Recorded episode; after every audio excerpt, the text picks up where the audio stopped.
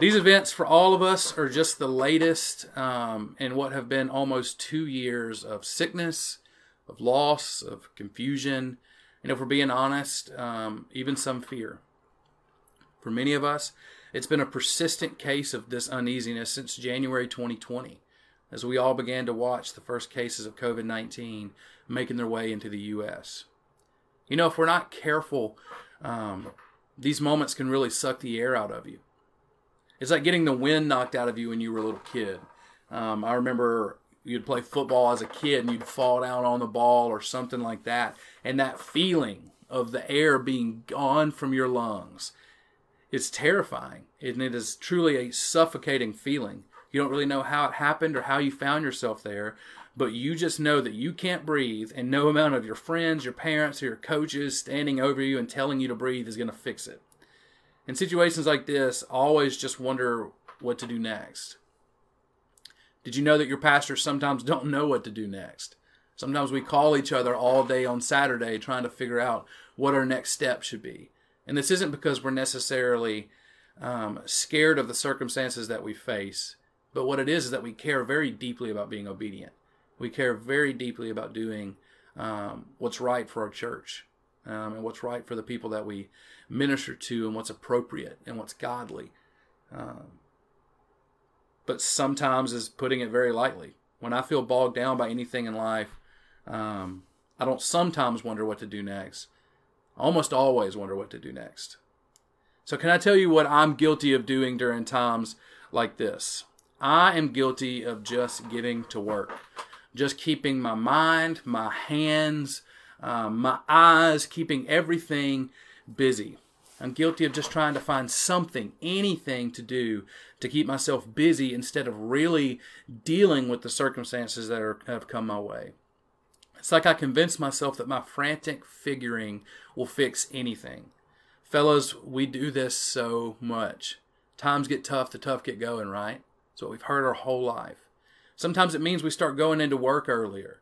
We start running out to the to the workshop when we're stressed or the garage. Or maybe it's one of our favorite activities, sitting in front of the TV. Whatever it is, the idea of sitting and being still, the idea of trying to have any sort of rest during these times of high stress or bad circumstances, or even just moments where we realize that we're not in control, lead to us trying to do a lot of things to try to gain back that control. Um, just to keep ourselves busy. You know, I've seen this from a lot of women in my life too. My mother um, she absolutely hated to clean when I was growing up. We were not exactly the home that you would call neat. Um, but if something went wrong or stressed my mom out when I was a child, I can look back and realize that she would get the sudden and strong urge to clean the most random parts of our home, much to the frustration of her two sons. It would be these moments of high stress that my mother would all of a sudden decide, you know what, we really need to clean the grout in the bathroom. And we spent a weekend cleaning the grout in the bathroom. But that's just further example that I can see in so many people's lives. When we get stressed, we tend to do the opposite of resting.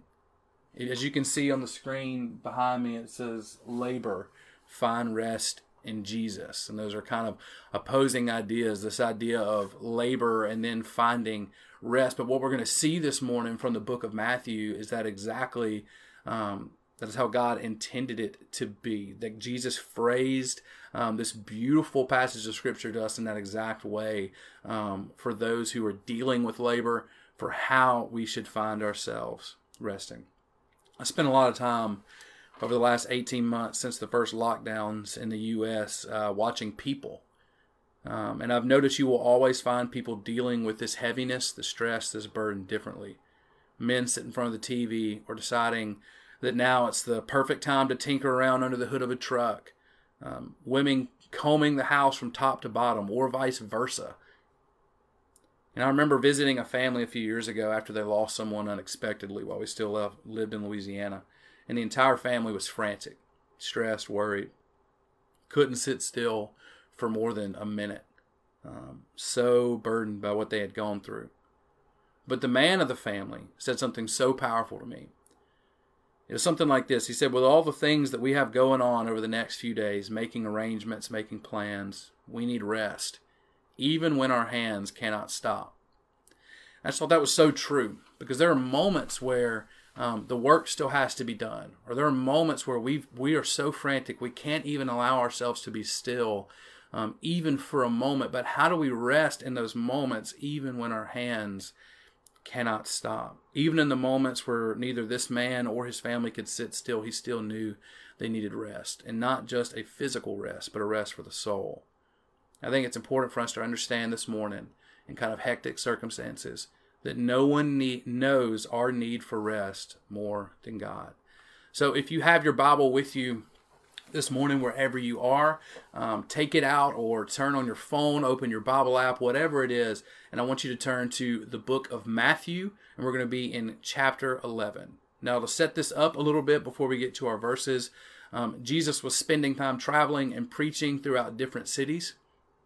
And in verse 25, where we're going to begin, um, he begins to speak specifically um, to the people who have heard his teaching, um, yet have missed it.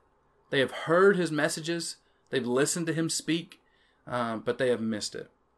In Matthew 11, verses 25 through 26, it says this At that time, Jesus declared, I thank you, Father, Lord of heaven and earth, that you have hidden these things from the wise and understanding and revealed them to little children. Yes, Father, for such was your gracious will. Jesus is speaking directly to the higher ups in church who have missed his teaching, while the lowly people without the fancy education got it. Now, they all had heard his teaching, they had all witnessed his miracles, and they had all been in his presence. But the wise and understanding of the bunch were unaffected by the gospel that they were hearing. That sound familiar at all? I know it does for myself because you see, these religious folks remind me a lot of myself more than I'd like to admit. As someone who um, has been working in ministry, even though I'm a young age, working in ministry quite a while. I have a seminary degree on my wall right there. I can tell you that that degree um, honestly does nothing to add to my godliness. It, it is it is a piece of paper, and it's an education I was thankful to be able to to receive and I'm very thankful for my time there but if I'm relying on that education or that certificate alone to produce godliness but yet I'm missing the teaching of Jesus then I'm going to find myself missing a lot of the things that I need. You know this life is hard enough and it can be so easy to find yourself with a faith that instead of saying my faith is built completely around Jesus we tell ourselves that our faith, my, or my worth, I should say, is found in my own ability to do things for God, to have accomplishments for God, to be correctly educated for God, to be busy enough for God. if I'm not careful, I can start to communicate that same message to all of you this morning that this life is about busyness and doing things for God out of obligation. But Jesus' desire is simply this that we would come and find the rest that we need in Him and Him alone. So, our first point that we're going to see this morning is that we ought to come to Jesus. And Matthew 11, 27 through 28, it says this All things have been handed over to me by my Father. That's such an awesome uh, statement by Jesus just before we go any further. He says, All things have been handed over to me by my Father. He is saying right here, I am the most important and powerful thing that exists. And God has made me that way. Goes on to say, And no one knows the Son except the Father, and no one knows the Father except the Son, and anyone to whom the Son chooses to reveal himself. And then this beautiful, beautiful verse from Scripture Come to me, all who labor and are heavy laden, and I will give you rest. You know, before Jesus ever gets around to talking about rest, though, as we saw, he decides to take some time to talk about authority. In verse 27, Jesus talks about his power and where he gets it from. He said, All things have been handed over to me by my Father. What a powerful statement, right? He's saying essentially, I have all power, and I have it because the most powerful being in existence has given all of it to me the very source of supreme power that has ever existed, I possess, and I have all of it. After Jesus says this, he can really say whatever he wants. He has laid out his authority very clearly in advance for whatever statement will come next. He could say something like this All things have been handed over to me. So make me your king and build statues and monuments and glory in my honor. But he didn't say that. With an endless possibility of possible next statements, all powerful God looks at the crowd and he speaks directly to those who are downcast, and he speaks directly to those who are overwhelmed, and he speaks directly to those who are saddened, those who labor and are heavy laden, and he says, Come to me, and I will give you rest. He doesn't say he will give you rest in exchange for anything. The agreement is simply this You come to me, and I give you rest. What a beautiful thing just to stop for a moment and remember this morning. The most powerful being in existence, God, not only died for you on the cross, which is amazing, and we glance over the gospel, just the, the purity of the gospel so much in our life, but not only that he that he did that, but that he also looks at you um, in your lowest moments, when you're heavy laden, when you labor, when you're working and toiling so much, when you're downcast because of life, whatever circumstances that are not going your way, but you are facing in life, He looks at you in those moments and He says, Hey, come to me and you will find rest with me. In the moments of your greatest need, He seeks to meet it right there, asking nothing in return. You know, my grandparents loved and still love teaching moments. They still teach me so many lessons um, the times I get to speak to them, which aren't, admittedly, are not often enough. I'm sure many of y'all have the same experiences. Anytime my whole family would be um, around as a child, my papa would sit in his recliner in the living room. It was the, it was the middle of the living room, right in front of the TV, I should say, but it was there, in the middle of the living room. And what I found so funny is that the whole family, young to old, no matter how big or how small, one by one, would inevitably end up sitting around him the adults on the couches and chairs, and the kids on the floor, of course. I don't know if that was anyone else's upbringing, but I spent a lot of time sitting on the floor around my papaw's feet. I remember one time when I was really young, he might not even remember this story. Papaw, if you're listening, love you. He asked me how my schoolwork had been. Now, this was a hard conversation when I was a kid. Uh, because when they asked how my schoolwork had been, what they were asking is, what do my grades look like? And my grades in any of my academic subjects um, were not bad. I was a fairly good student, um, but I was immediately embarrassed in this moment in front of my cousins and aunts and uncles and my parents and everyone there. And I could almost feel my mom just kind of giving like this look, like, mm, like she knew, like she just knew immediately because my parents had known that I had just gotten a bad grade in conduct. And I was sure in this moment that they had told him. Ironic, right? The student pastor had a bad grade in conduct as a kid. Um, I told him the truth that I was having a hard time with my math class, and then I tried to like slip in there. And I was also having a hard time raising my hand before talking. You know, that was my biggest issue. Teachers would tell me how much they love me and how I was one of their favorites, but it would always follow by them telling me how I had an abnormally short distance uh, between my thoughts and my speech. My hand just could not keep up. The words would come out of my mouth before I could get my hand raised fast enough. Um, so I had an issue. They would tell me how much they loved me, but that didn't stop them. We had the stoplight in our room with like green is good conduct. Your warnings were yellow, but if you were being bad, they would take that little clothespin with your name on it and put it on the red stoplight. They'd tell me how much they loved me and how I was one of their favorites, but they never never stopped them from putting my name on red. So I knew this, and I'm scared. I'm scared with my papa kind of, in my mind, calling me out in front of everyone. I thought, oh no, here comes my second spanking for this whole time, for this whole thing. Now, okay, you know, disclaimer this was the 1990s, and yes, I was spanked quite a few times. Um, but instead, he invited me up on his lap, and he said he knew how hard it can be for me to raise my hand because I get so excited to talk in class. And in one of the most tender moments that I've ever had with my grandfather, I sat in his lap and we talked about how I could learn to not make the same mistakes again. He acknowledged my struggle. He did not demean it. He did not talk down to me. And he guided me through it. Papa, if you're watching this, I love that memory and I love you very much. But that reminds me a lot of this. Um, this from Jesus, this offer um, from Jesus, because this life is hard. Some of us are facing real troubles here today. Some of you may have recently lost someone. You're wondering how you're going to make it without them. Or it might be troubles in your relationships or it could be a bad diagnosis. Students, it might be that the class that you're all that you just started a few weeks ago, you feel like you're already drowning in.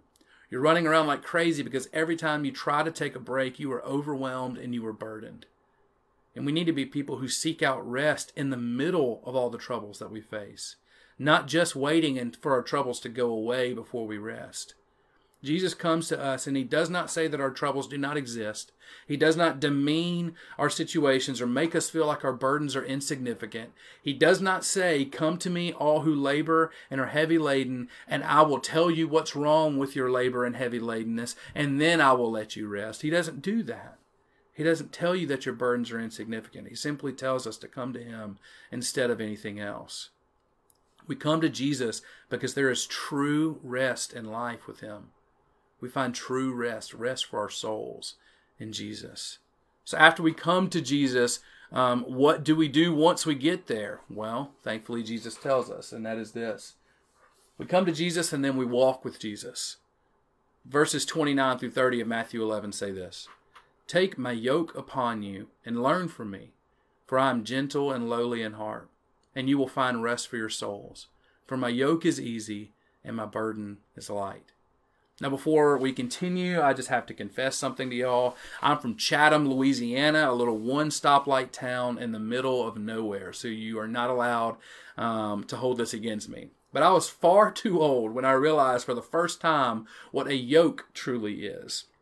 Maybe it's because my Jackson Parish pronunciation says the words yoke and yolk the exact same way. I don't know if anyone else heard that this way this morning, but I never stu- understood as a kid what eggs from Jesus had to do with resting at all. I always thought he was saying, Come to me and I will give you eggs. My egg yolk is easy. But that's not what it is. So maybe if you're like I was that many years ago, maybe I'll, I'll educate you this morning on what a yoke truly is. A yoke was basically an instrument that was used to make bearing a load easier. In agriculture, a yoke would have been used mainly to hook two oxen um, or donkeys together. It would go over both of their shoulders and it would put them side by side, right, so that they could walk together essentially it doubled your horsepower or like oxen power, I should say. It was kind of shaped like a handlebar mustache, and you would just put it over their shoulders. It would harness them together, and it meant that when they would walk, they would be in step with each other, right? That when one would take a step, the other would go alongside them. And when two people are walking together for a common mission, um, it makes you much more efficient. It makes you stronger. So that's what a yoke would be used. It was a it was essentially an instrument used in agriculture. Isn't it interesting that Jesus, in talking about rest, uses an instrument of agriculture and labor as his illustration? And this is absolutely intentional by Jesus. When we think of rest, we think of not doing anything. When we think of rest, we think of stopping. And that might be why we struggle so much with the idea of resting because we feel as if it's wasted time. Sometimes rest literally is not doing anything. Sometimes I would I would say oftentimes a lot of us need to get better about sitting in stillness with God, putting everything down, turning off the devices, stopping everything that we're doing and we're running ourselves ragged with all these plans and commitments. Sometimes we need to sit and we need to be still and we need to allow our bodies to recover physically, but we also need to allow the Lord to speak to us in those still and quiet moments.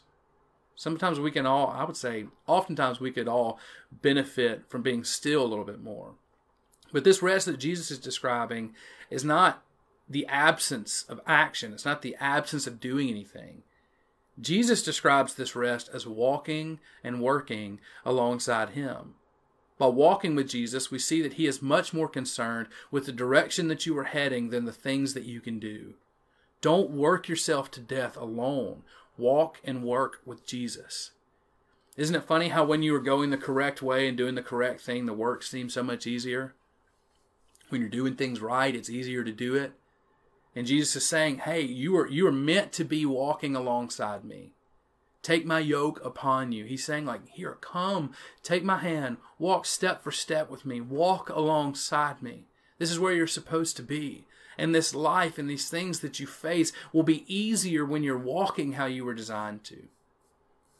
You know, when I was in high school, my first job was baling hay. Um, I say a job, we would do it uh, during the summers here and there. We basically had like the, the week where the hay was finally dried and needed to be baled, so we would do that. um, three or four summers when I was in high school. But it was always the worst. It was the worst week of the year. Um, it was right in the middle of the summer, so it had plenty of time to dry out, and we had to wear long sleeves in the middle of Louisiana heat in summer. And if you're wondering why, it's because hay is like needles. And when you got a bunch of little needle holes all in your arm and then you start to sweat, it is awful. It would burn, it would burn. It was miserable. So we had this baler that would be pulled behind the tractor and it would scoop up the hay and I don't know what it did in there, but it would compress it into these tight little rectangle bales and it would tie the little ribbon on there. I don't I don't know how this thing worked, but it was pretty fascinating. But it would drop these like 50 pound square bales of hay on the ground behind it that were compressed together. And my job was to walk behind the baler and we would pick up these bales and load them in the work truck and the trailer that was following behind. One day we were short-handed. So one guy was going to drive the tractor and pull the baler while the rest of us finished stacking the bales in the barn from the previous load. He was trying to get a head start on the next thing because we were running behind. Well, when we got done, we'd come back out and we were going to get back to our normal job of walking behind him. Well, I'm sure he did his best to keep the tractor as straight as possible in the lanes, and he did a whole hundred yard lane of hay before going to turn around. And when he did, he found that the hay wasn't tying up correctly. We would go to pick up a bale and it would just fall apart. Um, so essentially, the baler hadn't been loaded with twine correctly. So by the time we got it loaded and spooled right and did everything, he spent the next hundred yards doing a lane over again. But this time, he was doing it like this. He was looking behind himself, trying to make sure that the bales weren't disintegrating the moment that they hit the ground, that they were remaining tight. So he did that for an entire lane of this field. And when he got to the end and he turned around, he had gone three lanes over. He was way away from where he was supposed to finish. So why did he struggle to stay in a, in a straight line? Well, it's awfully hard to drive a tractor, anyways, um, in normal circumstances, but it's even more difficult when your eyes are faced the wrong direction. You see, the right direction and the right methods really do make all the difference. Jesus did not say that there would never be any burden. He did not say, Come to me for rest and you will never work again. You will never labor again. You will never feel heavy laden again. He did not say that these circumstances won't come that way. But what he does say to us is that we have an opportunity to walk in a lighter burden. Our troubles do exist. This life is burdensome. But in walking with Jesus, we get to walk in the direction that we were designed to walk with, with the person who is designed to guide us. There we find incredible rest by being with Jesus. We find rest with Jesus by walking hand in hand with Him, set on the correct path. Instead of having our eyes focused only on the things that overwhelm and burden us, we fix our gaze on the one who meets us in our troubles and guides us through them. So, rest for your soul, according to Jesus, has much more to do with how you walk and who you walk with than whether or not you're walking. This rest that Jesus talks about, this rest for your soul, I want to read it correctly how he says it. Take my yoke upon you and learn from me. Walk with me and learn from the things that I'm doing.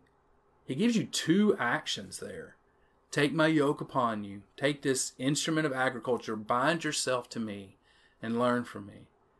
So, in doing these two actions, you find rest.